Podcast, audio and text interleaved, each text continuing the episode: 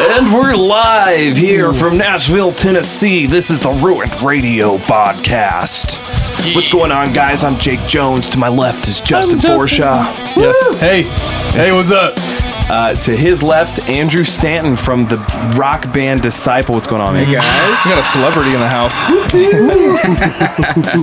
Celeb, yeah. I got a blue check mark on some kind of social media. There you go. I don't know which all it takes. You're officially famous. Verified. Yeah. I'm verified on Friendster. Oh. Yeah. Well, there you go. I know that doesn't mean anything. What, Friendster? Is that a thing? I actually never heard of that. We have Brooks Holt. What's going on, man? I like waffles. You've been gone way too long. It's true. After like a month, you missed back like 5 episodes so far. I've been gone for a lot. Dang, man. I miss all the good stuff. I'm back now, though. Luke Andrews. Okay, Caucasian invasion. You keep saying that. That's not a thing. The trend that will never catch on. That's what Siri calls me on the phone. That's not a Caucasian invasion. Just because Siri calls you that doesn't mean that's a thing. Stage name, dude. I didn't know you were Asian. Cool. Yeah, Caucasian invasion. No, that doesn't mean that he's Asian. That's... Okay, anyway. And moving on. What's going on, guys? Hey. Well, Justin's got a video rolling over there. No, don't worry about that. Looks like someone's home video reel. Don't worry about that. I have fail compilations on most of the day. I can get lost in fail compilations and vines. This one, yeah, I just scroll down. Oh wait, that. I usually am pretty good about my search criteria, and I've seen a lot of them, so I dig sometimes, but. This one's winning. For, second or third. I just discovered on Instagram a guy has an account called Hall of Meat. Oh, so good, man. Those fails were priceless. Yeah. Oh, you tagged me in there. That's right. Yeah, the skateboard guy. Yeah. Oh, dude, that was so good. That was a good one. I feel like the beautiful thing of fails and the name fail is that it pretty much put America's Funniest Home Videos out of business. It did, but they still have AFV, right? They do. Is that and still a thing? Yeah. Like Carlton from The Fresh Prince is the guy now. I would watch it for that. Wait, for real? Just for real. I hope you're right. No, I just watched it. Wow. I just watched it. Yeah, they got rid of the other. What was the something? They had a bobblehead guy. What was his name? I don't know. What was his name? They possibly do all week at that show. They're just like, if you've got a funny home video, mail it on. Never mind. We'll just find it on YouTube. Exactly. It's basically fail blog. Like, they must have some guys that scour deep for that stuff, because some of it I haven't seen before, and I've seen a lot. So your stuff. That show Ridiculousness is the same thing. Yeah, that's just the stuff that can't go on AFV. So much better. Yeah. Well, have you seen the Terry Crews show? No, that's not what it's called. I think it's fails, like America's Best Fails or something like that. But it's Terry Crews, and he has a panel of celebrity judges, and they watch these fails, these fail videos, and they watch, I think, like 3 at a time, and you or 6 or something like that, and then the celebrities each vote on their favorite one. Anyway, it's really funny, but it's Terry Crews. That team, you got a good job, right? It's like, what are you doing today? Looking at fat people fall off motorcycles. Isn't that almost all the same long. Premise as Rob Dyrdek? Didn't he have something just like that? Yeah, Ridiculousness. Yeah, Ridiculousness. Yeah, but I mean, it was the same exact format, right? I mean, his stuff is more like PG-13, like it's the stuff that won't make it on AFV and stuff like that. AFV, there's like a winner and you get like a cash prize of like $15,000. Ooh. Dude, whenever someone scorpions on Ridiculousness, that's my favorite thing. Yeah, That must be a sign of the times, like $15,000. It used to be like $100,000 if you had an awesome video. I think it was like $50,000 for the episode winner, and then like $100,000 for like the season winner or something. Hey man, life was good in the 90s. Dude, that was the only place you could watch fail videos was America's Funniest Home Videos. Maybe that's why they can't afford to give out the big bucks anymore.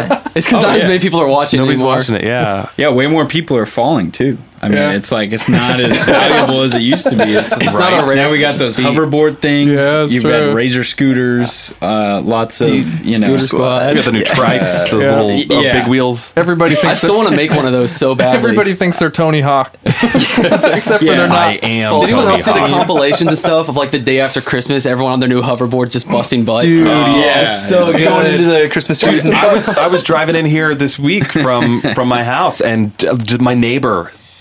like grandparents and parents were out in the front yard watching little Junior on his hoverboard trying to do it down the sidewalk. Dude, we were in Target on Sunday and some dude pushing his grocery cart on one. Oh, that was rolling around. He had like a gold one and like a chain and everything. Hey, that's smart because he was rolling. Please tell me he was like 80. No, yeah, it was Lil Wayne. Like that looks pretty legit. And then that's balance. Like he's like that's like his safety net. It's like a. It's fun when you see it from the side though, but you don't see his feet. It looks like he's just floating.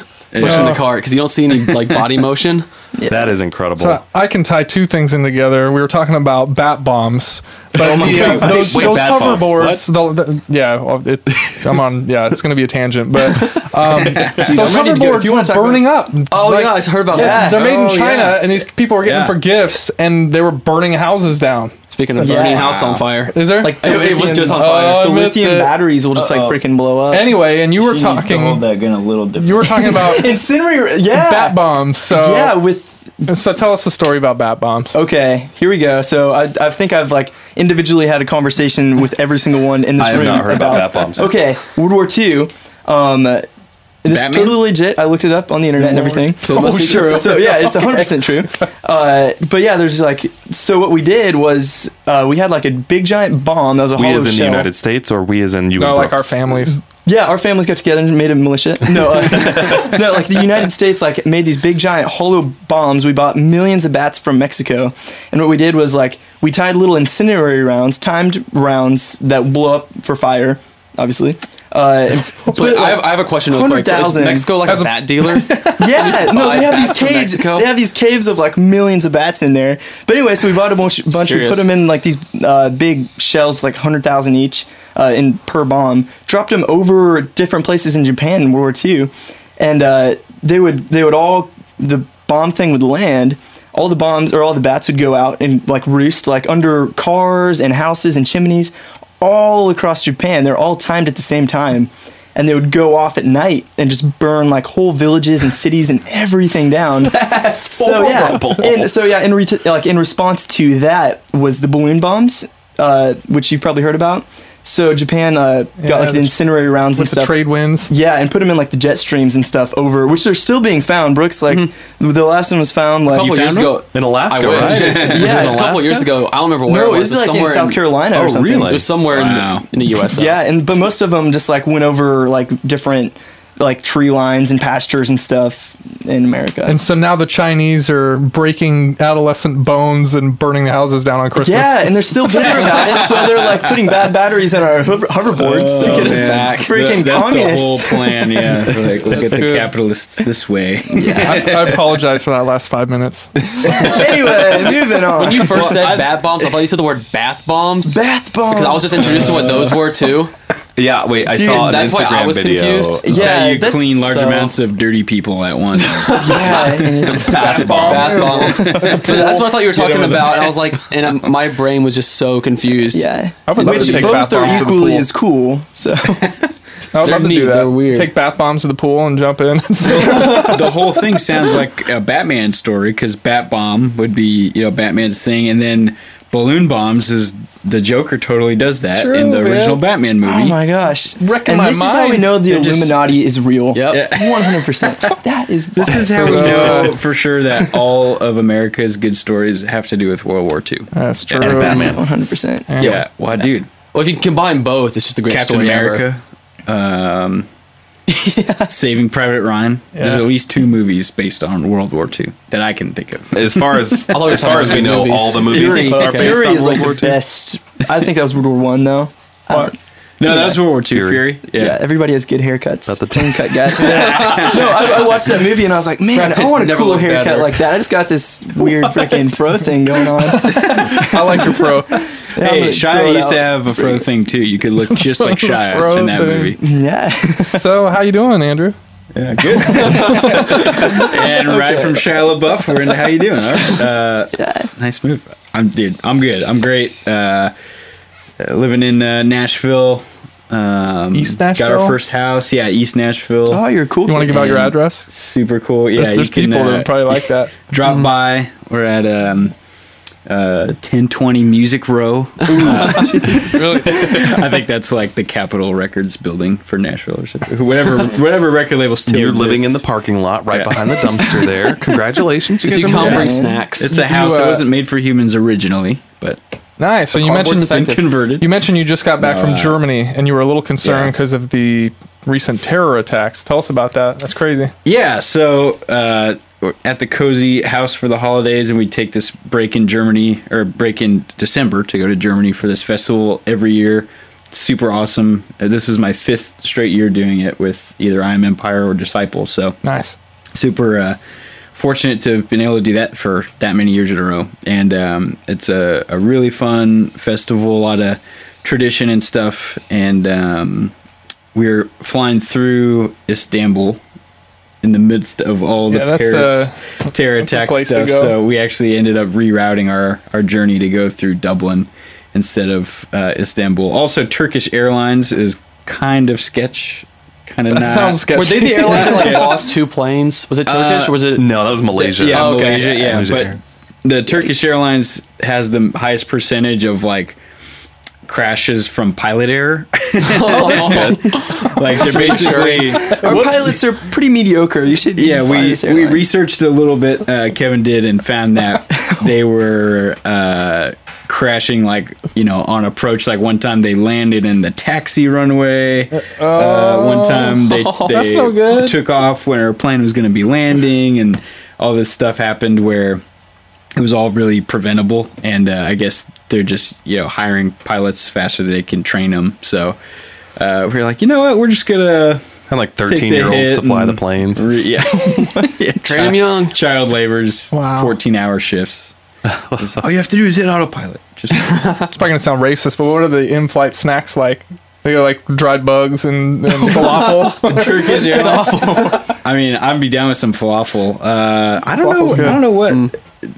Turkish, maybe they pass out Zildjian symbols halfway through. That would be awesome. That'd be the greatest thing ever. I think that'd be worth the risk. Hand hammered. Nice. That's I really don't know. But on Aer Lingus, which is the Irish airline, we went through Dublin, and we actually did take that. I know. I was like, they didn't think that would translate. They didn't think about. They speak English. Aer Lingus. It's not like it means something else. I don't know. I don't know what you're talking about. It is the Irish. The name of the big Irish airline. Nice. Has the 4-leaf clover on the plane. You get lucky, and all the flight attendants talk like the lady from Touched by an Angel, so you feel very. Oh, that's awesome! Touched by an Angel. Yeah, absolutely. You're close to the heavens. So, always preparing you have sign just to come. Yeah, depending on how the flight goes. So, what kind of food on that one? So they had like potatoes. Yeah, exactly. Like potatoes and meat and fingers and mash. The most prototypical Irish stuff. And Guinness. They don't serve water. They only serve Guinness. Yeah, I was going to say, I think they only served, everything but water, poured over you. Water? I don't know. You get booed. Every time somebody orders water, you get booed. Boo! I didn't see any Guinness or anything, but I will say the water in Europe in general, you guys probably know this, they drink carbonated water, so you have to order water without gas if you want regular water, or say still water, because they just drink carbonated flavorless water. But I actually really like that. Me and my wife drink it at home, so it's no big deal for me. I just take it. But all the guys are always like, I'll have a water, and then it gets there and they're like, can I have another one without gas? And it's like a dead Sprite. Not so fast. Yeah, exactly.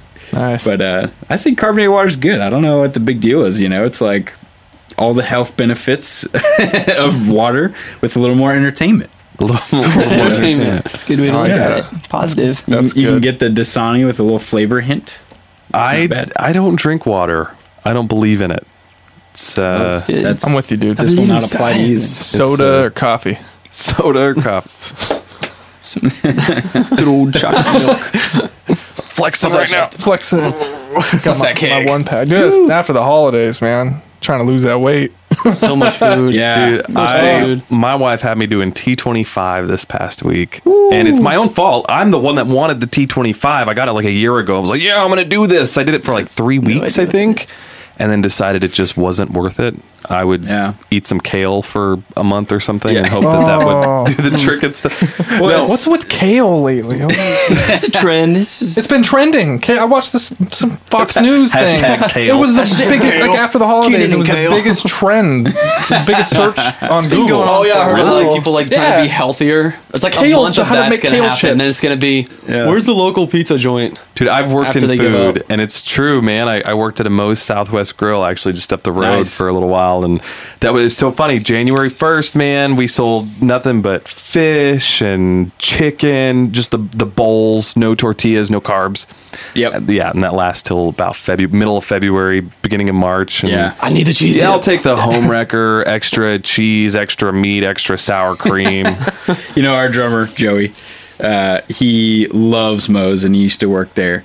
And they have this thing called the Joey Bag of Donuts, which I guess... You call the Joey because he was telling me how much he loves it and that he used to work there. And I was like, "Oh, what's your main thing at Moe's, Joey?" He just goes, "The Joey." Nice. Yep. That's a burrito with no guacamole. I know it very well. Okay, there you have it. I worked there way too long. Justin worked there too for a while. I was gonna say, like calling him and getting him on, doing a little bromance over Moe's. Hey, we could FaceTime him. Yeah. If I know him, he's got his phone in his hand right now. Yes. It's all about you, man. It's all about you. Man, I think a lot of people would be really surprised to know kind of that timeline. I was talking about working at Moe's.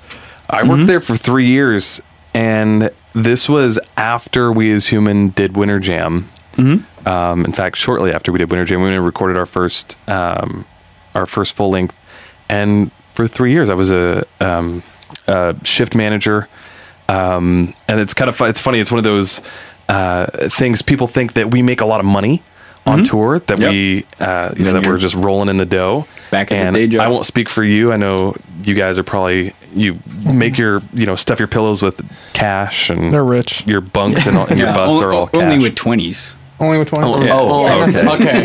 Take it back then. But for 3 years, and it was not simply to pay the bills when we weren't touring, but it was also to pay the bills even more so for when we were touring. Yeah. Oh yeah, you got to save up. Yeah, it's just to go on tour. Yeah. It's true. I will say for myself, before I was in a touring band, looking at bands like Disciple and I mean even other bands, bigger bands, I kind of had this idea, you get signed to a record label, you make lots of money, and they give you millions of dollars, and I was hopeful. We moved to Nashville in 2011. I was like ready. We moved to a little apartment, and I was like, man, as soon as this record drops, shoot.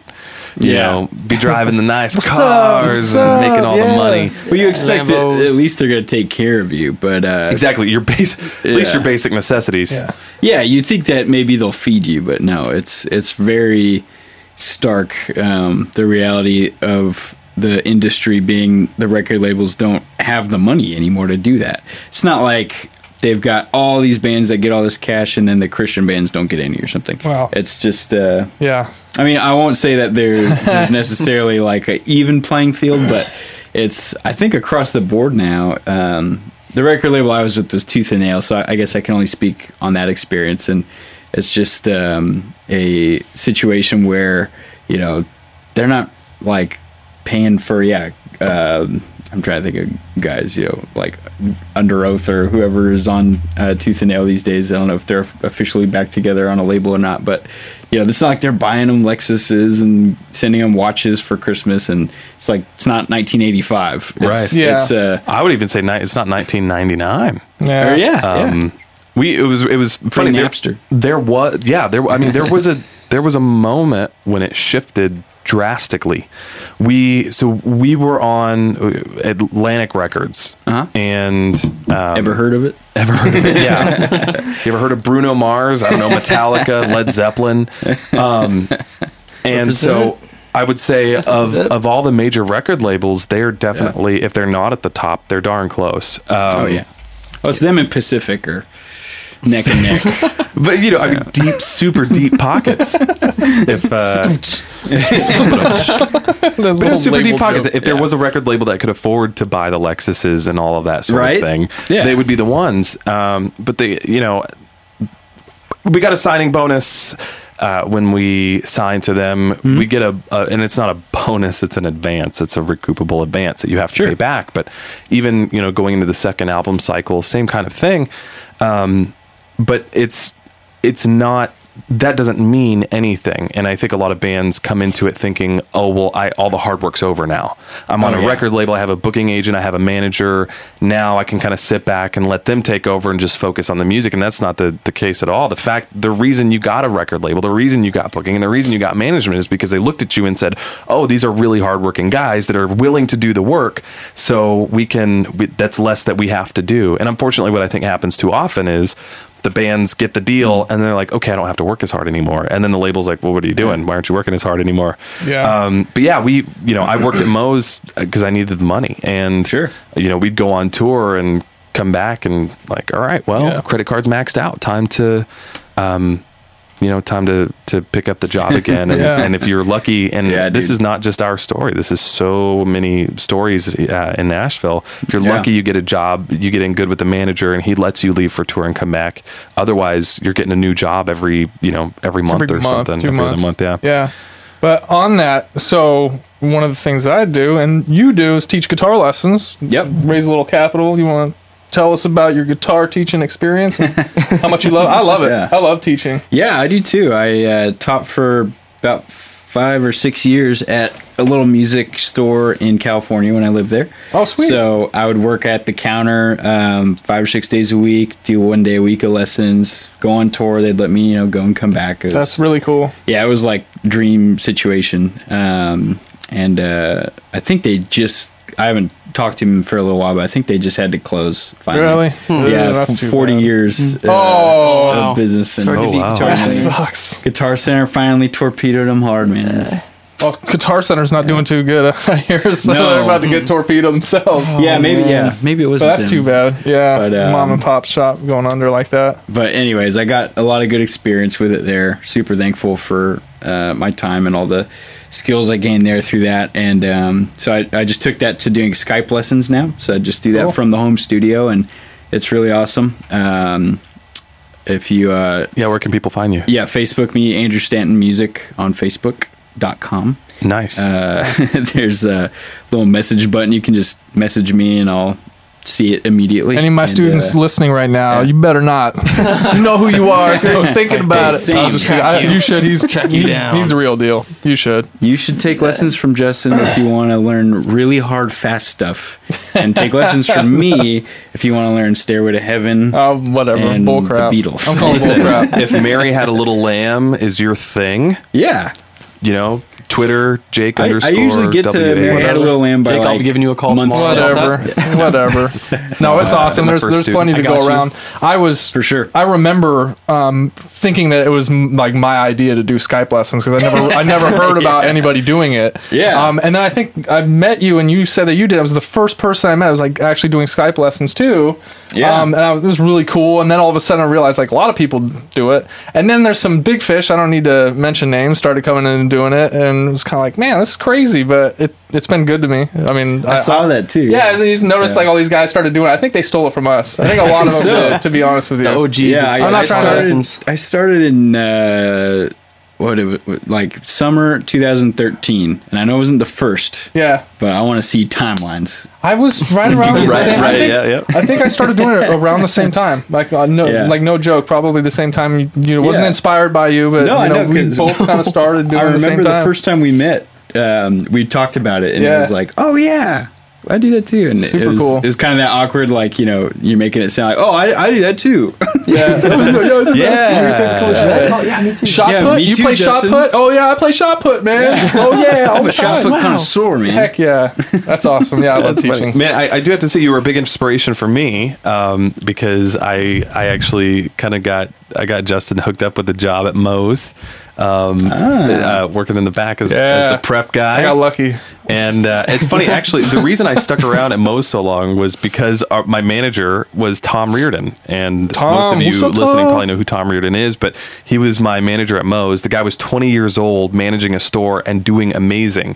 And so I stole him. I made him our tour manager. Yeah. We hired him, and wow, that's cool. The company let him come back and forth. And then eventually I think he moved on to do some other stuff, and now he's got a different job. But you were a big inspiration to me because we were both working the 9 to 5 going, man, this sucks. I don't want to do this anymore. Yeah. You get minus money for doing a job like that. Like they literally, like, you're like, they bill you.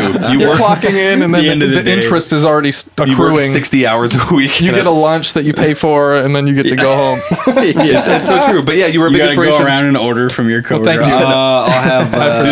It's so true. Yeah, but he watched this guy. He was like, you know what? Screw this. I'm going to do something for myself. And so he left and started doing the Skype lessons. Now, I've been producing for a long time. I produced back in New Mexico. I had a studio. And so... Nice. I finally was kind of like, man, I should get back into that. And I thought, you know, living in Nashville, everybody's a producer. It's a joke. Everybody's a producer. Yeah. I see a lot of funny memes. People send me stuff all the time. So I thought, there's no way I'm ever going to be able to make a dime doing this because there's a lot of amazing people around here, and there really are. But I also learned, just like with, you know, guitar students, there's enough to go around, as long as you're good at what you do, and both of you gentlemen are very, very good at what you do, there's going to be people that will pay attention and be able to learn from you. And so that's, you know, it was just cool. Yeah. It was cool watching you do that, watching you step away from that job. Yeah, well, feeling's mutual, and you've inspired me to produce, and we're producing together. Woo-hoo. And we should all just high five or something, man. Everybody's producing. Yeah. Look, here, yeah. Me and Brooks produce. I didn't even know they were still here. To be honest with you. Hey, we're still over here gleaning, like, wow, wisdom just being. Me and Logan just like rock paper scissors over here while y'all are talking. Yeah. So I want to give some props to Luke for these really awesome slippers. Yeah, dude, heck yeah. Shout out to the wool shop. I'm over here. My feet are sweating with jealousy. Yeah. As they should be. Yeah. Handmade. So Luke, tell me about these. So these are handmade, and they are actual sheepskin. Sheepskin, heck yeah. Awesome lady. Her name's Roberta Thompson. She's like 80 years old. She's really good. She works for my dad at like leather smithing, all that type of stuff, and she just hand makes them. They're great. Pretty sweet. I love it. Merry Christmas. Probably just gonna wear these for the rest of the winter, at least. Dude, I would. Springtime. Who needs real shoes? Dude, I've got a pair of moccasins that I wear around the house.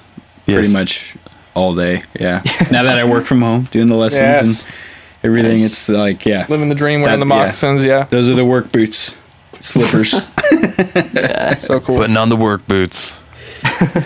Yeah. It's an interesting dynamic working from the house because my studio room is sort of separated. So, like, I can go in there and, you know, be isolated, but. Yeah, it's a weird concept to like not have to like, all right, I got to leave 30 minutes before my shift starts or something. Yep. It's like, you know, at like 3:29, I get up and walk upstairs to do a 3:30 lesson. And put the bag of chips really down. Cool. Yeah. Brush and crumbs. Turn off the episode of Bones. Put the TV on mute. All right, so you can still see it. Yeah, mm-hmm. I saw photos of your studio. It looks great, man. I'm going to have to come check it out. Dude, absolutely. I can't believe I haven't been over. I know. I have no room to talk to give you any crap because I've been invited over a few times and couldn't make it. But that's cool. It's a long I wanted to come over for New Year's, but babies. Yeah. For those of you watching and listening, you might not understand that just because we all live in Nashville doesn't mean that it's not an hour drive to somewhere. Right. No. It's an hour. Yeah, that and people are on the road a lot. And it seems to be the ongoing thing, too. Everyone says, oh, yeah, let's hang out, and then no one ever hangs out. Oh, yeah, buddy, let's meet up this week. That's because it's one of those things that you say at the end of a, like, conversation with somebody is just kind of like, can I have something to say? And then like, you'll really find out in a month who's serious. That's how you get people to hang up. Yeah. Oh, well, let's hang out, man. Oh, yeah, let's hang out. Right, I'll see you. Okay. Yeah, exactly. Okay, bye. It's nearing the end of the conversation. Let's hang out. Let's hang out. Well, hey, I was going to ask you, since I'm here, but the whole lesson subject, how it is for you really being like a teacher instead of a player, because like as a guitar player you're always trying to become better in practice, right? Yeah. And there's like that sort of ladder. Yeah, for me it's like, no, sorry, did I cut you off? No, I was just gonna say, but for teaching it's not really like about like being the best guitar player, not at all, in the room. It's like having that teaching dynamic and relationship, being the most prepared, the most articulate, and having good ideas that you can translate, that because you could play something amazing, but if they can't retain it, then you're not doing your job. So you have to be able to convey all the points the right way and make the light bulb. I think for me, like, going over modes, when you really starts to, like, for guitar players don't really learn theory when they start, because everybody just kind of like bedroom hero, and not everybody, but most guitar players like bedroom heroes, jamming some power chords, just learning songs. They don't really learn how a key cycle works and how the modes kind of integrate through chord structuring and harmonic backdrop, all that kind of stuff. That's just like over the head. But when you start breaking through that stuff, it really empowers students. So I mean, that's where I focus on really trying to drive that home. And then you can just make music. Then it's like, I know how to play a key cycle. I can write some awesome riffs. I know how to modulate stuff, and, you know, I'm good to go. Most people want to write awesome music. So. I can totally play it like a G.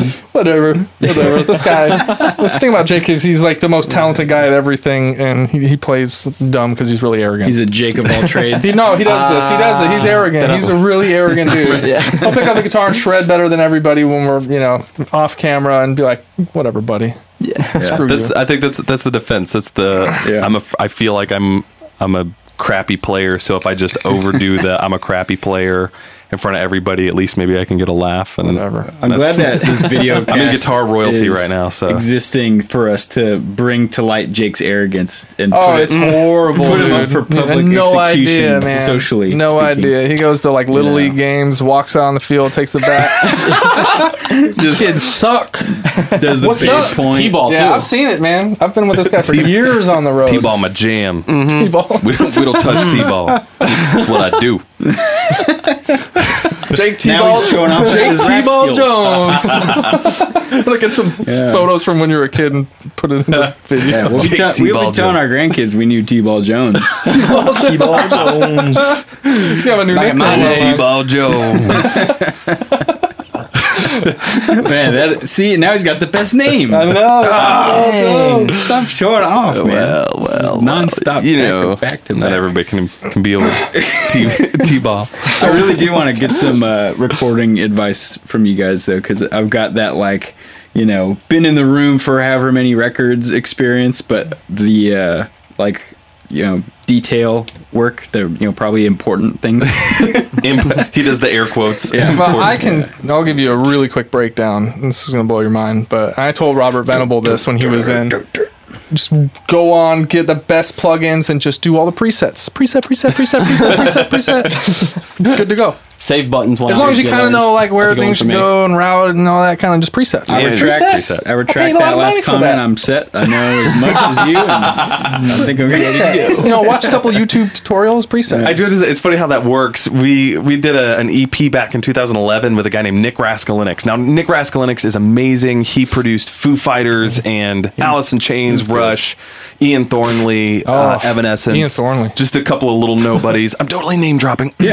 No. Just like some bands from like the local scene of still trying to marry. We needed vacation money, so we did us after. No, that's probably. That's probably what? Whatever. We're gonna go to buy a new amp. I'll take on We As Human. Retirement nugget. I'll get We As Human in here. Man, we're not a retirement nugget. We're like a weekend of Vegas nugget. No, but the guy's absolutely amazing. In fact, he's my favorite producer by a long shot that we worked with. But it's funny, we Blackbird. I mean, there's not a better opportunity in Nashville, Tennessee. There's not a bigger studio that has a wider variety of equipment than Blackbird Studios. And I was so excited being a producer, started, you know, in my bedroom and moved on up, started making money at it. I thought, man, I'm going to learn so much. But I was just so excited. I was caught up in the moment. And I don't think I learned a thing. I think we were there for 2 weeks. I don't think I learned a single thing out of his studio. And I which actually I think is a really important key to a recording studio, is that we felt so comfortable. We felt so comfortable working with him. We were so excited just to be hanging out that it kind of was like, yeah, you know what? There's a lot of cool stuff in here, but I'm more amped about what's going on. And I think that atmosphere can be created anywhere. You know, it doesn't necessarily have to do with the fact that, you know, the microphones were worth more than my life. It was just it was just cool. It was just fun. And you know, Nick had a really great way of creating that atmosphere, and the studio itself is just a cool place to be. And in fact, we actually, I think we tracked most of it in their H room. And yes, each studio starts in alphabetical order from A. Wow. So we tracked an H, which I don't even think is the last one in line. No.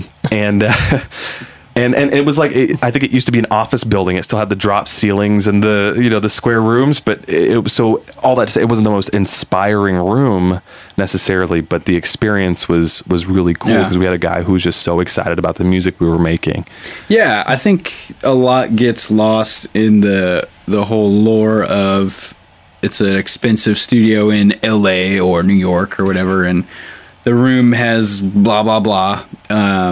But yeah, I think that the energy of the people and the character of, I mean, if you are using a lot of microphones, the character of the room, of course, is going to be important. But the way that recordings are done now, I know in Nashville, a lot of the time they'll do a drum studio.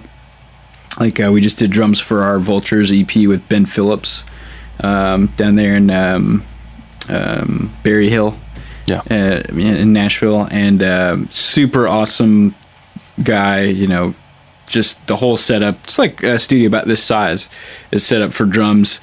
He's got, you know, this vintage Lugwood kit, but it's just an old house. It's just an old house with hardwood floors and, you know, some old like pillow looking soundproofing up. It's not anything crazy, but he has a preset pack for like TuneTrack Superior because his drum sounds are legendary. Sure, so you know, he's played for, you know, Jake Owen and every big country artist. So it's cool. Like a big deal. And was it awesome to do drums there? And did his like room and everything add to the recording? Absolutely. But I think, you know, still more than anything, the guy playing it was really, you know, in the songs and the parts. And if you get past the whole lore of that stuff down to the core of it, you can really get a lot of good products. You know, those legendary records aren't always made in the $1 million studios. Like, you know, like Van Halen 1 was recorded in like, you know, 8 days.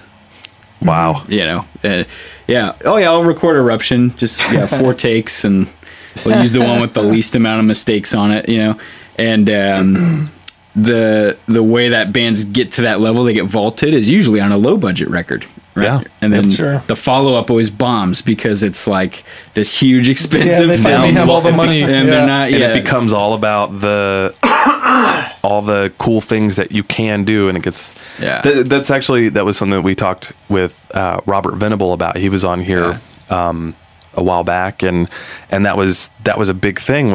You said exactly what he was saying. These legendary records aren't necessarily made in legendary studios. Right. And you'd be amazed, especially in Nashville. It's funny. Somebody was asking me about, you know, what's cool to do in Nashville, and I said, well, you should go check out Music Row. Mm-hmm. But I kept thinking about it. My first time to ever drive down Music Row, I was thinking, am I in the right place? Yeah, is this it? Yeah, it's a little underwhelming. Like the being from California, going to LA every now and then as a kid, and seeing San Francisco on the weekends and stuff. It's like, there's this kind of ritzy factor, and Nashville doesn't have that. It's houses. They're all houses. All these management, business management, publishing, record labels. I mean, a few of them are in like office buildings, but a lot of them are in their old houses that, and old, I mean old, like over 100 years old. Yeah. And they go in and they turn them into recording studios and all kinds of cool things. And I think that really kind of captures the Nashville vibe too. Yeah, it does. People want that kind of vintage just feel about their life. Yeah, the whole like cliche part is the hipster thing, but yeah, it's really that, you know, more simplified country vintage feel. One of the artists I think is doing a really good job capitalizing on that in the right way is this guy Jason Isbell. He's a kind of like new wave country singer, and he lives and records out here, and it's just super, you know, raw, hearty recordings, you know, kind of like, he's like a mellow Springsteen. Oh yeah. You know, and I don't know how accurate that is, but that's kind of what it strikes me as. And it's very simplistic on the recording side, you know, not a lot of production value or whatever, but the songs and the energy and character of everything's really good. So I think that's, you know, really important. And then plus when you're doing that first record, like we're talking about, you've usually had a long time to write all those songs and practice them, and you get that relationship with them, and then you go to do your, you know, follow-up album, and you've only had 2 years to tour, write, and now record a whole nother album. And it's not always enough time. You know, it can be. Like, a lot of bands will put out an album every year if you let them, but yeah, a lot of times it's not enough time, but you got to be on that, you know, capitalistic schedule of a record every 2 years. And you know, I wonder sometimes if people would get a way better record if they waited. Like, yeah, Def Leppard did Hysteria. It was supposed to come out in 1985, I think, and they weren't that happy with it, so they just scrapped it. Wow. And started over. And back when you could have some money to do that kind of thing, you know? Yeah, well, yeah, this was also back when 20 million for the record was like a cool 20 million. What? And yeah, some so change. It comes out in 1987, and of course it's this huge record, but yeah, I liked Pyromania better, so. I think I'm with you on that one, actually. Pyromania. Yeah. So we got a question. We threw it out there online. Let's kind of have some Q&A session going on here. Sweet. A little Q&A with some people on social media. Jamie wants to know, since moving, what do you miss most about the Bay Area? You're from the Bay Area. What part of the Bay Area? Great question. What? I'm from San Jose. Okay. 408. Nice. That's the only number I can throw out there to represent the Bay Area without being affiliated to a gang. What do you mean? That's the area code. Oh. There's a lot of numbers that I won't say that are all. Okay. But you miss about it? I don't miss that. Don't miss the gangs. Don't miss the gang activities. I mean, the weather is the easiest thing to say because it could be 65 any day of the year there. So that's awesome. Nice. Yeah. But Nashville weather's not bad. The thing I miss the most, without a doubt, is Mexican food. Dude. Yeah. I miss West Coast. Yes, yeah. West Coast, SoCal, like Cali. Yeah. Yeah, I mean, even in Seattle, Washington State, you're going to find some good Mexican food. True. And here, I've literally gotten Costco chips and tomato sauce as a chips and salsa that I paid for at a restaurant. I've been there. It's ridiculous. It's so gross. And yeah, to go from San Jose really has, or California maybe in general, really has its own kind of Mexican food too, which I think most people, at least white people, will say is like the best kind. Yeah. That's like, you know, the perfect, like, you know, midnight burrito or whatever. Midnight burrito. Or breakfast or lunch or dinner, like I would do, you know, for a day sometimes. I hear you. I think. Yeah, I miss that too. But anyway, I just stick with Moe's and Chipotle. About one more. Well, there's a ton. We could go on forever, but I'm kind of curious. I'm cool. Okay, 2 more, 3 more. Can do a bunch. Favorite guitarist. Chance wants to know who your favorite guitarist is. Who's inspired you the most? I want to know that. Who's inspired you as a guitar player the most? Like Van Halen, you think? Yeah. So Eddie Van Halen. Great question, Chance. Eddie Van Halen, without a doubt. Yeah. Yeah, he was the guy for me where I was a fan. I really liked Eric Clapton when I first started playing, and the other guys that my parents would listen to, you know, more mellow. And so when I was kind of trying to find my own thing, I started discovering, you know, Ozzy and Metallica and those bands. So you get those, you know, the big guitar hero. Sure. Oh yeah. Guitarists / and I liked them all a lot, but there was this like certain sound that I knew I had heard before that I just couldn't find. And I finally, when I was 15, I really listened for the first time to Panama from 1984, and that was like it for me. You know, knowing a little bit about how to play guitar for a few years, and then hearing that, it's like, wow. You know, you go from this mode where you're talking about bedroom hero playing power chords. Yeah, you see, you know, you playing to Supertones and Blink-182 and Sum 41.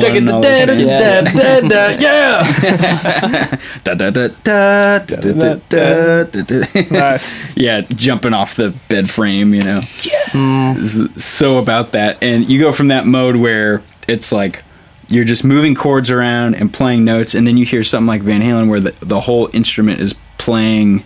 Yeah. An entire piece of music all at once, like it's like Mozart. Absolutely, he's playing it with power drills and tapping in his foot and all. I mean, that guy's incredible, man. Yeah, and the fact that Yeah, nails, man. Pound cake, dude. No, Paul Gilbert, man. That's straight Paul Gilbert. Was that Paul Gilbert? Yeah. Eddie did it too? I think Paul Gilbert was the first guy. Eddie did it first, man. Well, are you sure? You're a little too young for this conversation, my brother. No, dude, I'm pretty cultured. He might have it, because Racer X used to, they put guitar picks on the drill bit. They did, but I thought Eddie was in the Smithsonian interview. He was talking about taking drills and putting them up against the pickups and stuff back in the day. Like, and I think that, like, I'm the biggest Paul Gilbert fan. He autographed the back of this guitar neck for me. Wow, he just went and got an autograph. No, he did. Paul Gilbert. He did. I know, but I don't think Paul was the first. No, Mr. Big. It was Mr. Big, and like there's videos of Eddie was doing that stuff before. I mean, beautiful. I'm pretty sure Eddie Paul did it Gilbert first, was, man. So you want to make a bet? I do. I do. I don't even know. Coffee from Kimmy G. Wait, so while you're looking that up, bet some coffee from Kimmy G. Heck yeah. Research department. Shout out to Red Oak Cafe. All right, so there's a couple questions here. Christina Strawn, Smurfstina on Twitter. Yeah, so she asked a couple questions. She asked about the City Rock Fest tour, which I'll let you talk about in a minute if you're so inclined. Oh, yeah. But this one I thought this one could be funny. What's the weirdest Christmas gift you've ever gotten? Weirdest.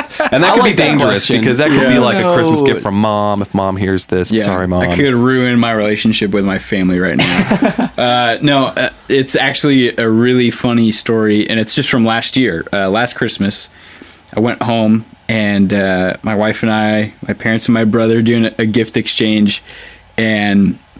It's really not that weird of a gift, but the situation's weird. I told my wife I wanted to go to Toys R Us to get her something.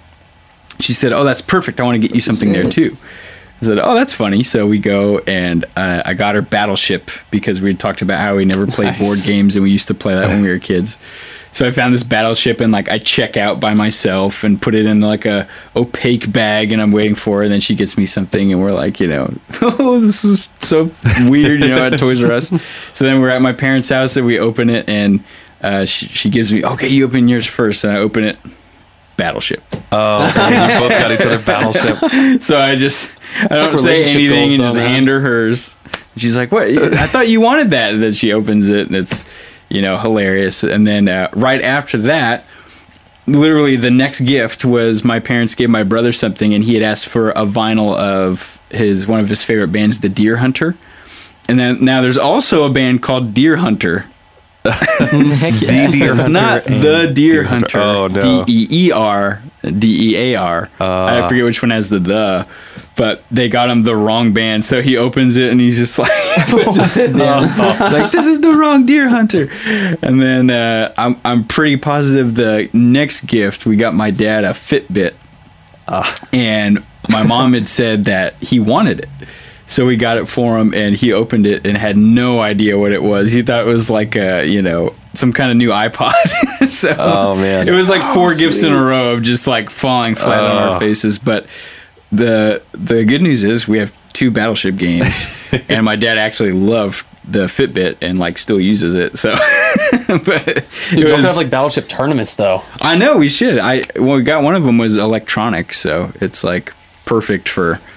You don't even have to say like hit or splash. It tells you. Oh, that's awesome. Yeah. So you said your favorite game is Battleship. What's everyone else's favorite board game? Because me and my friends, we used to play video games like all night. And I don't know, it was like right before we got out of college, it immediately transitioned to board games from video games. And now we never play video games anymore. Like whenever people come over, it's like Monopoly or Risk or Catan, just random games. Dude, my favorite board game is easy. It's a game called Quelf. Dude, I just played that for the first time over Christmas. It was so much fun. Our old bassist, Dave, him and his wife had the game Quelf. Huh. I don't remember even really how to play, other than there's like ridiculous... You have to like do ridiculous things. Yeah, so like it's a card, and you all have a little token, and there's different colors, and you roll the dice, and there's like red, blue, yellow, green, whatever, and you move that many spaces, and there's a different theme card for each color. So there's like... action or stuff was categories. One of them. Yeah, category. There's one where you pick one of two categories, and it's like types of fruit or something that's the color blue, and it can get really complicated. Each person has to answer the question. Wow. It just keeps going around. So that you have to act out bits, and it's hilarious. But I just played it the other day for the first time. Quelf is a really funny. funny game. It just kind of puts everybody in a weird situation. I remember wrapping myself up with toilet paper to be like a mummy at one point in that game. That's right. I never played this game. We wow, need that may be the only one that quantifies that. Yeah. I thought you were just going to stop at wrapping yourself with toilet paper and not say that it was part of the game. I was hoping you were just going to stop there. One time I wrapped myself in toilet paper. Sometimes you just got to wrap yourself in toilet paper, man. Sometimes as a grown man, you... What's your favorite board game? Yeah. I thought you said, what's your favorite toilet paper game? I said, a little hard of hearing. That's funny. Well, I do have a... Bible quizzing. Bible quiz, no. I do have another question. Let me find it. We could go Bible. Yeah, we should talk about the Bible. No joke. One time a runner was driving us and Disciple around, and it was like a dead quiet in their minivan, and we're on the way to the airport or something, and she just goes, okay, guys, who's your favorite Bible character? Can't be Jesus. That's awesome. That was Rock the Desert, I'm pretty sure, because I think we got the same runner. He told you, yeah. Told you about it. Probably right somebody up north. I can just hear that and like that. Oh, you may have even been in the video. Who's your favorite Bible character, eh? Don't you know? You betcha. Well, okay, so actually, this I think this is a really good question and something I've been thinking a lot about as I approach 30. And there may or may not be people in this room who have already passed 30. It's all right. I'm a vampire. Don't matter. It's Luke Andrews. 29. This is a really good one. This is from Carolyn Castro. She's Carolyn Castro03 on Twitter. And she says, what's a bit of wisdom you would want this younger generation to know? But I'll take it even a little bit further. Like a piece of maybe touring wisdom. Like, sure. And there's a lot of parallels, you know, between just band life and living life, living dreams and trying to pursue what you love to do. But what's something you've learned? And I want to kind of get into this here in a minute, but your story, you know, you came from California, you were in another band before Disciple and all that kind of stuff. It was just a piece of information, just a bit of wisdom. Well, let's see, it could be so many things. One thing I've been thinking about recently is, you know, kind of going with the times here is, since we've moved and everything, I've got this new awesome group of friends, including you guys and all the dudes that we know in the circles of bands and stuff, which is pretty awesome. Because even when we were touring in I Am Empire, everybody lived in a different state, so it was like just this separate world, you know. And before that, it was like my dream to, you know, roll deep with the guys from Pillar and whoever. Yeah. And it's really awesome. It's exactly where God wants us to be, and I couldn't be happier with it. But the amount of like missing I do from my friends back home, I just really value my friendships and the people from my family and all the people that made, you know, sacrifices and concessions and teamed up with me to do things in music or just in life. And, you know, they're all spread out over the country now too. I'm not the only one to have left home, AKA the most expensive city in the country right now. Oh, wow. I believe it. And, it's a normal thing for, you know, a non-tech tycoon to leave San Jose, but just thinking back on all those years and all that time, like valuing the friendships and relationships and really seeing the amount of investment that they did in me and hopefully that I did with them. And we had that in a friendship. Just valuing that is really important. I think maybe for younger people nowadays, social media has replaced so much of the sense of worth and belonging that you got from your group of friends. And I was really fortunate to have a great group of friends. You know, we didn't really get into trouble and everyone was pretty nice, you know, had each other's backs and stuff. But I value that so much, like especially those, you know, junior high school years of friendships. And I would just say to the younger people out there to value those relationships and not just to, you know, keep them and like their stuff on Instagram, but to really invest in, you know, those relationships, because you'll keep those for your whole life. Like I even heard that when I was in that stage of life, like these are the friends you'll have forever, you know. And I was just like, oh yeah, of course they are. But it really is true. Like those group of guys are like, you know, always going to be my group of guys. And whenever I get to go home and we get to, like, my best friend got married a couple months ago, and my other best friends were all in the wedding party too. And, you know, it was like this awesome reunion. So, you know, between being away and then seeing them when I go back is like this big value on that now. So I would say that, I guess, for younger folks. And, you know, that ties into touring a little bit with being gone and everything. And for people that want to be musicians, it's going to happen. You know, you're going to have to leave home, whether that's moving or just spending most of the year on the road. So, you know, learning how to keep those relationships, I think, friendships intact is important. But I'd be happy to elaborate on something tour related if that's too vague. No, that's good. Well, I'm curious, and I think Justin knows a little more of your story. As far as how you came to where you are now, and he even started to tell me earlier. I said, "No, wait, don't tell me," because I wanted you to tell me, because I don't know. Yeah. Thanks for the hype. So dude, I was letting it hype it up like pressure. Jake was like, "Stop! Drop the beat! Don't tell me when will the bass drop." No. So how did you? How did you get to here? How'd you do stuff? What's your story? So one thing I lived in Austin. I moved to New Mexico. I lived in literally a village, middle of nowhere. I didn't know any musicians. I was not in contact with people in the industry whatsoever. I didn't know anything. And all I wanted was somebody to just tell me how they made it. And actually, the first concert I ever went to, excuse me, was a Disciple concert in early 2000s, 2001, 2002 maybe. It's awesome. And the by God era. Yep. And it was the first opportunity I ever got to stand in front of a rock star, somebody who I truly just loved, admired, Disciple, my favorite band. And I asked Kevin, how do you do it? This is what I want to do. But how do you do it? Yeah. And it's difficult because in a signing line like I was in, and it was a little bit different. The crowd had kind of subsided, so I got a little bit more time to chat. But there were still other people, you know. And I get it now, but at the time, you know, there were just so many people. You don't have enough time to really sit and tell that story. And even after that, I had some other people that I got to meet, usually via signing lines or maybe a VIP or something, and you know, I would always ask, because that's what I wanted to do, how did you do it? What's your story? And I kind of got the same answer a lot of times. Well, you know, you just got to work hard, pray, you know, make sure this is what God wants you to do, and just pursue it, you know. And while that's 100% true, you know, the truth is, there really is no one way to quote unquote make it. But you know, I think definitely the more stories you can hear, the more you can learn maybe how this guy did it or how this guy did it. You know, it just kind of gave me some little pointers of some do's and don'ts.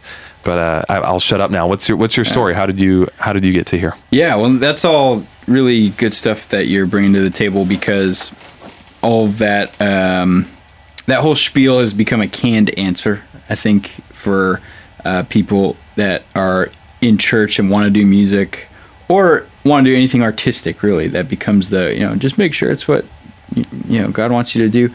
And like you said, that's absolutely true and absolutely the most important thing, but it kind of becomes this like stock answer for us, right?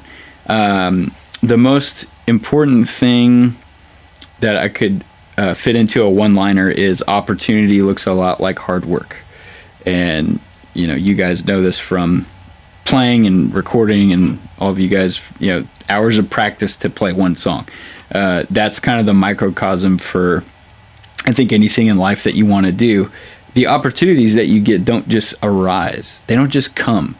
People tend to maybe over-spiritualize, which sounds maybe blasphemous. Not saying that something couldn't be spiritual, but thinking of things in this way where it's going to fall into my lap, you know. I'm just going to find a wife, or I'm just going to find a band or whatever. But the opportunities to make decisions in life get presented to us through the decisions we make leading up to them. So I think the decision to work hard at something presents you with the opportunity to make another decision, to, you know, join a band, to ask somebody to marry you, or to say, yes, I'm going to take this job, whatever it might be, making the move across the country. And that's something maybe gets, you know, overlooked amidst the important spiritual side of things. You know, prayer, listening for what God wants you to do is another important thing. You know, not just, I can feel it, man, God wants me to be rich, or, you know, whatever it might be. Like, it really should be something that you feel like, I'm going to sit in a room by myself and pray and just listen for what God wants. And, you know, I'm going to be honest with myself about it. You know, that's a pretty difficult thing to do. But I think if you do those things and you work hard, that's how those opportunities will come your way. It's good stuff. Yeah. No, that's good. Getting away from the point. No, it's okay. No, that was great. That was really good. I was going to add, yeah. I can add a little bit if you guys don't mind. Yeah, you have to be the right guy at the right time. Obviously, everybody wants to feel like they have a calling in life, and that's true, everybody does, but this industry is so difficult to navigate through. You got to be good at your instrument. Also helps to be a really good songwriter. So if you can write good songs, and then if you can present good songs by making great demos, so there's a techie aspect to it. Yeah. And from there, if you can beat down producers, you know, a couple of them sitting right here, and shameless little plug, but no, finding the people that can to take your material and present it in a way that's going to really have an impact on people in the industry. I mean, so if you're really good at songwriting and you can play your instruments, and, you know, if you're a band, obviously you got to be able to play good together and have a chemistry, then it's something to think about. Then it might be something. And obviously if it's a calling, then God being first, and that's the hardest part of all of it, is staying committed. I mean, really being in the Word. Yeah. If you're doing it for the Lord, which is a noble pursuit, you got to have the skill. So you got to practice your instrument. It helps to write good songs. Helps to be able to make great sounding demos so that you can attract people. And then you got to know who to contact to help produce and to put your music out to the populace. And to be a good person. That helps a lot too. I think a lot of people, when I started out, I didn't know that. Like, I just thought, like, you're amazing, and somehow, like, something magical is going to happen, and all these people are going to, like, want you to come be in their band or something. It's not like that. You just got to work. Yeah. You got to have opportunity, love. Emphasis on the work. Yeah, you got to work, because you've got to be the right guy at the right time. So if you're the wrong guy at the right time, you're not going to get the gig. You're the right guy at the wrong time. You'll be the right guy at the wrong time. I think we're onto something with the song, guys. Yeah. Right time, wrong. Yeah. Right time, right. Yep. Sounds like it could be a hit. So I'm done. I'll leave it at that. I think that one. That's my moment of musical advice. My question for you was, how did you get to where you're at? Like, so when did you start playing guitar? When did you decide, find out, whatever, that you wanted to be a touring musician? When did was I Am Empire your first band, or did you have other bands leading up to that? How did you wind up in Disciple? Yeah, well, it all started with my dad. He played guitar and played at church and stuff, and taught me a few chords, so I started playing, and they got me. I was 11. Okay. Yeah, 1999. Ooh, it's a whole millennium ago, actually. Yeah. I'm trying to figure out your age now. Yeah, I'm 27. Oh, okay. For a couple more months. We're the same age. So. Wait, when's your birthday? March 4th. February 16th. Nice. I turned 28. Whoa, bro. You're so old. What's up, bro? You get the cobwebs out of my eyes and my armpits every morning. Sorry, I derailed your story. So you were 11 years old. Yeah. Your dad was teaching you bar chords and stuff. Yeah, he was teaching me how to strum. I think the first song I learned to play was Lola, that old 70s song. Baby. Yeah, just those first position chords. And they got me in lessons, and I had a great teacher, this guy that played jazz. So he would teach me how to play lead, and I learned everything by ear, memorized scale positions, and I'd learn these jazz arrangements that he'd written just by memorizing them. Like, we'd do a little bit each week or whatever. And it was really fun, and he was very freeform about it. We didn't have a curriculum or a book or due dates or anything. So it was very fun. I like that form of teaching. Yeah, I try to stick to that, but also supplement, because I also, I didn't learn anything about the academic side, so I had to learn all that later. What's a key? What's a time signature? So I kind of, I'll do tabs. Do you use Guitar Pro in your lessons? Yes, I do. Guitar Pro. I've been on it for 3 months now. I encourage my students to get it, because I can just send the actual file. Yeah. Yeah. dude, yeah, some of the best $50 I've ever spent, for sure. Indeed. I like to incorporate that for that reason, but I loved playing with my teacher, doing the lead stuff, and then I'd learn how to play the Supertones with my friends, and that kind of turned into us starting bands and stuff. So I Am Empire was my first real band.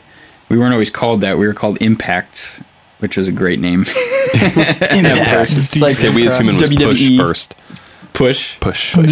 I mean... Push Impact. That's not horrible. These are all like WWE band names. I think the problem was that John Cena. Bush. John Cena. Our next band. And John Cena. Yeah, so Impact was me and Austin from I'm Empire, and we had a bunch of our friends played with us over the years, and they were all awesome. And they just kind of interchanged with, you know, whatever, going to college or... So Dad says I have to quit, and you guys were on Tooth and Nail, right? Yeah. So how did that happen? We were called Vespera for a while, and we kind of became a cooler like local band, you know, and had people coming to our shows, and we're in this like music scene thing. But then someone else had that name, so we chose I Am Empire in the wake of that, and we played and recorded on our own for a couple years before the Tooth and Nail thing happened. And then we did 2 records with Tooth and Nail and did touring for, 4 years. Did, you know, touring, hard tours in the van and everything. Some of them were great, like awesome, you know, life-changing tours. And now you guys are signed to Tooth and Nail, which is, you know, a major record label. Yeah. Now, you might call it a Christian record label, but you know, the bands are Under Oath, Reliant K... was on Tooth and Nail for a while, is that right? They might have been, yeah. I mean, growing up, that was all I had. You know, Supertones were Tooth. And now these are guys that are, you know, they're breaking outside of the Christian realm and doing well outside, and you're still in a van, right? Yeah, and it was a dream come true. Like, we were going to sign with another smaller label called VSR because they were going to give us a really great record deal. And... Tooth and Nail had offered us kind of their stock thing, and we were looking at it like, well, you know, we can do that and it'd be really good, but you know, this one's got better like numbers built into it. And then Tooth and Nail passed on us, so then we were going to do this other deal, and then Tooth and Nail changed their minds. I guess our manager had, you know, done what we wanted and must have nailed it, because we got a better offer from them and ended up taking it. So it was really cool, and I loved being signed to them. They were a great record label to be a part of, because they have that built-in fan base. You know, if you put out a record, there's automatically however many thousands of people all over the country and the world are just going to get it because it's Tooth and Nail. And I think we got most of our exposure that way. But yeah, as far as tour support goes, you know, not really a lot in the way of that. So we had our own van and our own gear, and we used our own money to do the tours, and, you know, got paid nothing on our own. And this is with a record deal. And yeah, as we went into the label, we thought some of that would start to change, and it never really did. There's, you know, classic miscommunications and your typical, you know, things where we probably got taken advantage of a little bit, but at the end of the day, I Am Empire was a band of 5 best friends. We grew up together, and we were all really nice. Like, we would be mean to each other sometimes, but we were all real nice, and we didn't have like a leader, like an alpha. So we kind of did the democracy thing, and you know, thank God we had 5 people back then. And it would just turn into this scenario where, like, we didn't really protect ourselves as much as we should have. So I don't put any blame on Tooth and Nail for any of our hardships, because, you know, it's not their responsibility. First of all, they paid for our records to get made. That was the deal. And that happened, and it was awesome. And the 2 records we did were a couple of the best experiences in my life. We did one with Rob Hawkins here in Nashville. So that was our first time coming to town here. It was awesome, and that record was called Kings. I love that record. And I love the second one, too. It's called Anchors. We did it with Brian McTurnan in Baltimore, and he had produced a bunch of bands that we grew up in records that we grew up loving, like Thrice and Circus Survive and cool. Hot Water Music and all these bands that, you know, even if they weren't like the classic rock level for me, it was like I grew up with Artist in the Ambulance in my CD player in my car, and now we're recording in that studio. You know, yeah, that's cool. And it's a super nice state-of-the-art studio. It's a warehouse where there's like a loft that you live in upstairs, and then the whole bottom level is this state-of-the-art studio. So it's like this insane experience where you're literally living in the studio for a month, right in downtown Baltimore, in this like amazing part of town. That's awesome. Baltimore's cool. Yeah, I really bonded with that city, and we were there for, you know, 4th of July, and very patriotic, and, you know, it was nice enough to where we'd walk around every night, just, you know, walk around downtown and explore, and you're in the harbor with the bay water. Yeah, cool stuff. Very cool. Went to Camden and saw an Orioles game. Oh yeah.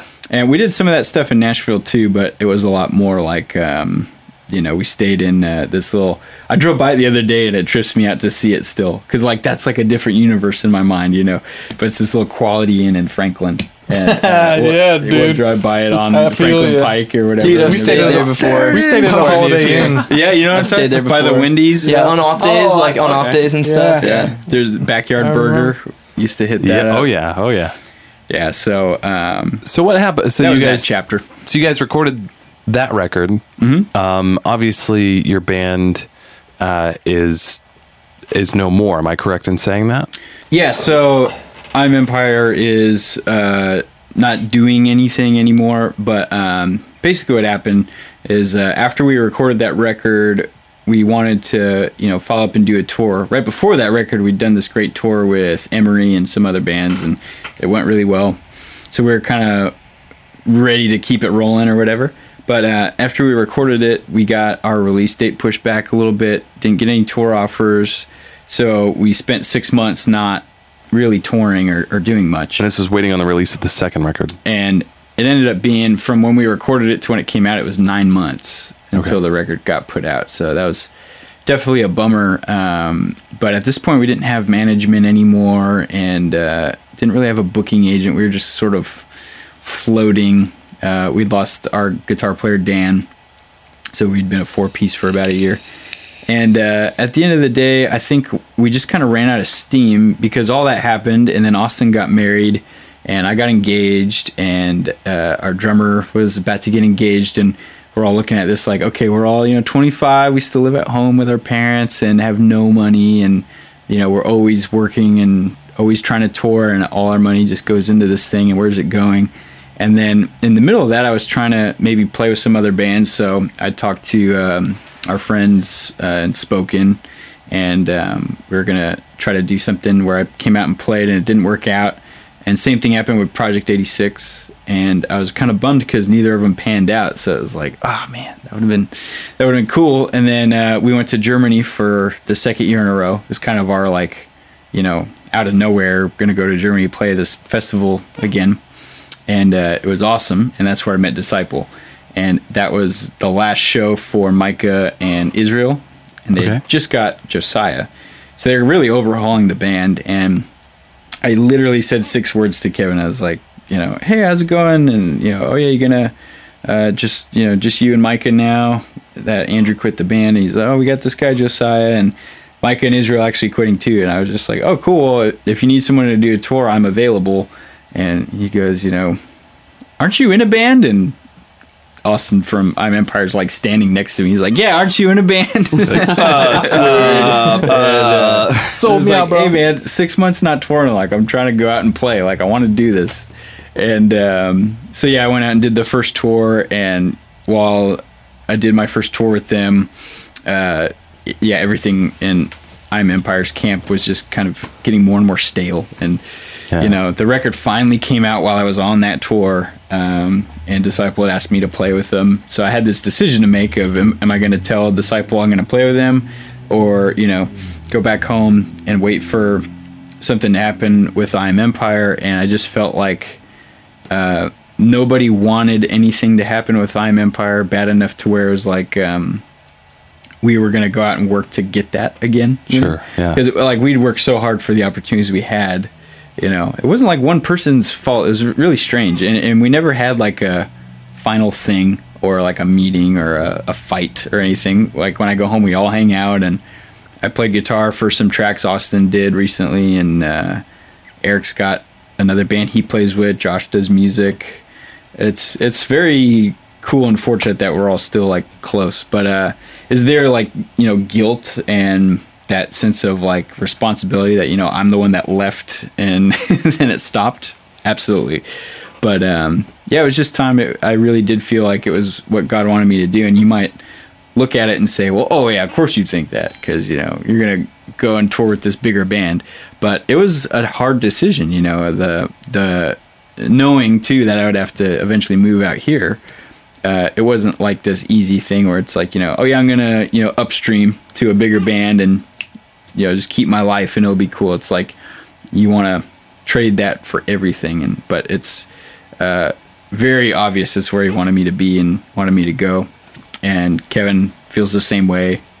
You know, the rest of the new band is in that same boat where it was this obvious thing where it worked because they had other people lined up before me that they wanted to have playing the band, but it just for whatever reason didn't work out. And you know, here I come just saying, you know, oh hey, call me. Which, that's awesome how that works out. You know. So you joined, what was it? Probably January 2013. Yeah, that right? was my first show. So this is funny. I haven't told a lot of people. I've told you this, but we halfway through 2012, we had already recorded our album. We went to LA in like April, May 2012. We came home in June from LA, and we were just kind of waiting on the album to come out. Label said, management said, hey, listen, you guys don't need to tour right now. We don't have a single ready. We don't have anything. So there's no point in you touring. So we were all kind of hunting for jobs because we weren't, I mean, the band essentially was kind of on pause till the album got mixed and mastered. And we hadn't built up enough clout to be able, we didn't have any songs to tour at the time. We didn't have anything on the radio. So we're all waiting. And that's when I started working at Moe's Southwest Grill. I lived at some apartments actually just down the road, the Village Apartments. And it was within walking distance. It's actually why I wound up at Moe's. There's a whole little shopping center. And I went and applied to literally every single company in the whole shopping center. Because I thought, I'll work here, I'm not going to tell you, but I'm only going to be here for a little while. Now, we expected our album to come out late summer 2012, maybe early fall. Then we thought, well, maybe September 2012, October, maybe sometime in December. Think again. So we played with Disciple, I think, at a festival in September-ish sounds about right. of that year. And we saw an accident. We were actually headed back to our hotel. We saw a horrible accident. A guy flipped his car end over end, him and his wife, who's drunk. Anyway, God. That was crazy.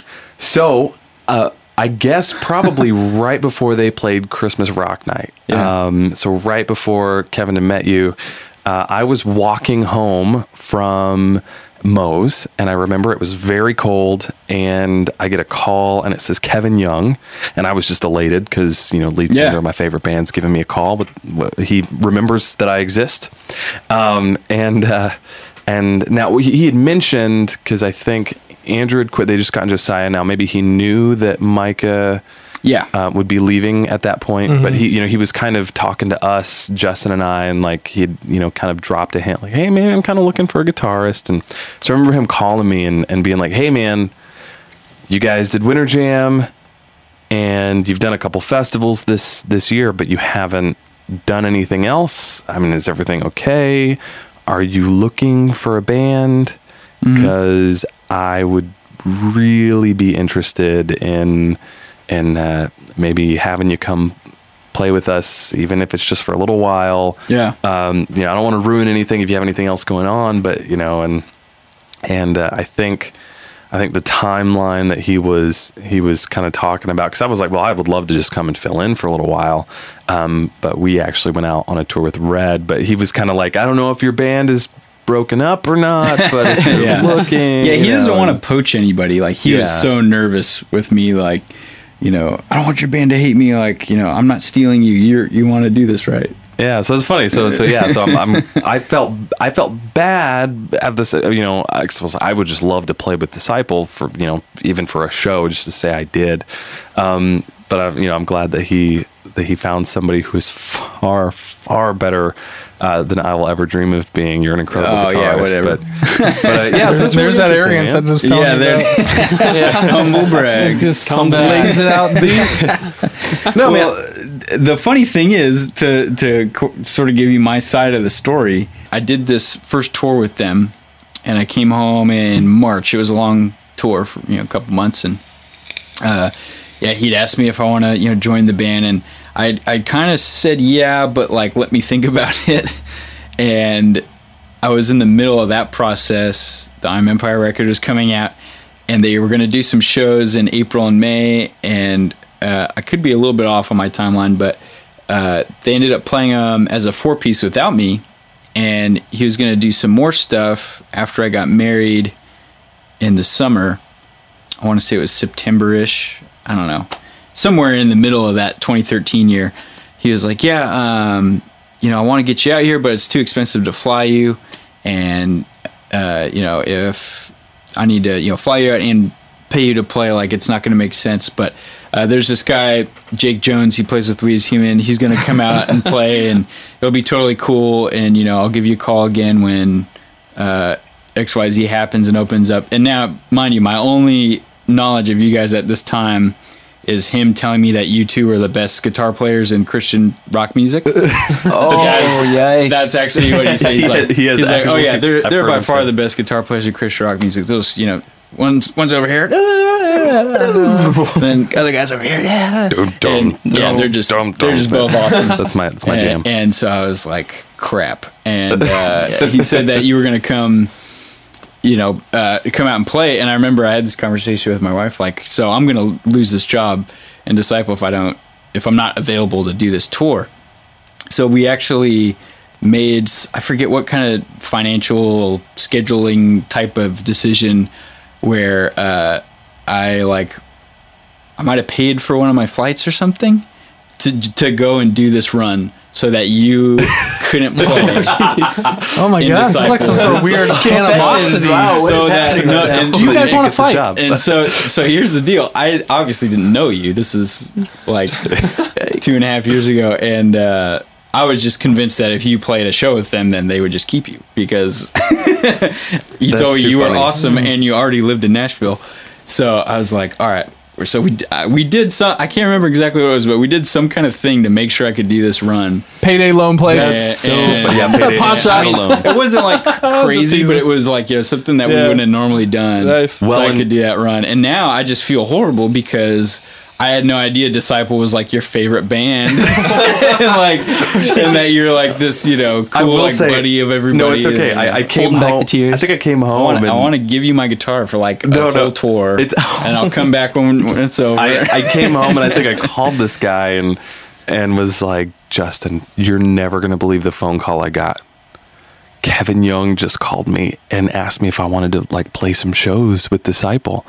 I was so excited. He had diarrhea. But no, for real. It really, even if you hadn't done that, I really couldn't have, because we went out with Red in support of our first single, which was Strike Back, for our song. But no, I have always, I've always hoped for, wanted maybe that one opportunity. So, if you get in a really strange automobile accident in the parking lot as soon as we're done filming this, maybe with a baseball bat or something, if all your fingers fell off as you were walking out the door, very nice. I would definitely fill in. Yeah. No, it's cool. I can't think of a better guitarist that Kevin could have got. Thanks, dude. And this is something to young aspiring musicians as well, and we see this a lot in the studio, the good and the bad, but being able to play your instrument well, which you really, really are phenomenal. I've watched you play many times. Every time we play with you guys, I'm I think we're all just right there. It's like a freaking L'Oreal commercial with like Malmsteen going. No, but you guys really, you're really incredible. But being good at your instrument is only half the battle. There are a trillion amazing guitarists out there, and I think guitarists especially, because everybody wants to be a guitarist. You can buy cheap guitars. Everybody can learn. It's on YouTube. It's not that hard. Amazing guitar instructors that are offering incredibly great prices. Especially for guys that are in the music industry that know what they're talking about, that know skills that will actually apply to touring, the world. But sorry, I got off on that tangent. No, but all that to say, I really, really just lost my train of thought. Yeah, well, you were just, I think, about to make the point of being good at your instrument. Oh, yes. So only we can always go back to bat bombs in World War II and Captain America. Like, I've just been thinking about that. And Hydra is real. Hydra is a Okay. No, but for real. So being able to play your instrument is only one half, and when I say one half, I mean 50% of the battle. Yeah. Because there really are plenty of good guitarists out there. It's being a person that is a cool hang, someone that you can, because being in a band is way different than I ever thought it would be. It's a lot harder than I thought it would be, especially on the relationship aspect, because you are cooped up, whether it's a van or a bus, you're cooped up with these people in a rolling tin can for days, months, years on end, all day, every day. Yeah. You spend, think about the amount of time you spend outside of your bus compared to the amount of time you spend inside of it. And it's ridiculous. Prison. It's like a prison cell that's even smaller than a prison cell. You're paying to be there. You're paying to be there. Yes, and you're only allowed to pee in the toilet. So or in the sink. But that's that's true. That was always my favorite. I never number that. Two's on the bus, and if you do, you're taking it out the window yourself. Yes. So being a cool hang is so important. One of them was mentioning earlier that just being a good person is important to this whole thing we're talking about, and that's probably the best bit of wisdom we could give, because like you're saying, close proximity, no separation from these people, and you really have to be the type of person that can go 2 weeks without getting in an argument or forgetting to put on deodorant or whatever your thing might be. All right, well, it looks like listening people want to do. Looks like all of our GoPros have officially died. I think we've reverted to cell phones and flip cameras and everything, trying to do this, but it's a good 3 hours long. So love the company. Up to 7 hours now. But time flies. But no, man, Andrew, I really appreciate you coming in and hanging out with us and kind of just talking shop. And like I said, Andrew Stanton from Disciple. Yeah, absolutely, man. An incredible band, a band that's been doing it for a long time, and really that's just a testament to, if you want it, you got to work for it. Yeah, man, we're just stoked to have you. Yeah, dude. Yeah, dude, stoked to be here. Let's do it again. Yeah. Won't be the last time we've seen you. No, not at all. No, let's go. Unless we get to Texas, charge the GoPros. Yeah. Then it might be the last time we see you. Yeah. This is the last time you guys have seen me for this episode. All right. Wait, are you taking your shirt off? Andrew, put your shirt back on. Stop doing that. No, it's okay. Come on, buddy. Put your shirt. That's a nice tattoo. What? Let's end on a random movie quote. Everybody has to have a movie quote right now. Oh my gosh. You don't even go here. I'll start with mine. Grant the right of prima noctu. A most excellent idea, sire. What is that from? That's freaking Braveheart, man. Braveheart. I know that quote. Yeah, I'm overthinking it now, but yeah, they Nacho Libre. They're breeding out all the Scots. Yeah. Remember that? And the guy goes and tries to take that woman on the wedding night, and that's what starts the whole quarrel. It's one of my favorites. Something the Bruce. Robert the Bruce. There it is. Yeah, just friends. One of the best quotes is, "You got this. You live in California. He's Jersey. He skis in his jeans." He's Dinkelman. Dinkelman. Dinkelman. Just friends. Ryan Reynolds is so funny. Have you seen The Proposal? No. I heard it's hilarious. I don't love that movie. I eat whey protein and lift weight things. Waiters, weights, sports. Heavy weights on my arms, big arms. Disclaimer, Just Friends does have bad words. All right, man. Thank you guys so much for listening. Thanks, Andrew, for coming and hanging out with us. It's my pleasure. And Justin Forshaw, Andrew Stanton. Yep. Luke. I always want to call you Luke. You look straight Luke at me Brooks. And said Luke. What the heck? Well, I always want to say Luke Brooks because it sounds awesome. But Brooks Holt, hey. Luke Andrews. I'm Jake Jones. This is the Ruined Radio Podcast. Okay, bye. Here at RMS Studios in Nashville. Hit us up. We do all kinds of amazing things. Recording, producing, mixing. We'll make you sound good. We got Facebook, Twitter, Instagram. You can find us all. JakeJonesProductions.com. E-Vapors. Sinister Guitar Picks. Woo! Cafe. No, Kimmy G's Cafe will be hitting you up with more of that soon. Anyway, thanks so much for listening, and we will be back very, very soon. We love you. Okay, bye.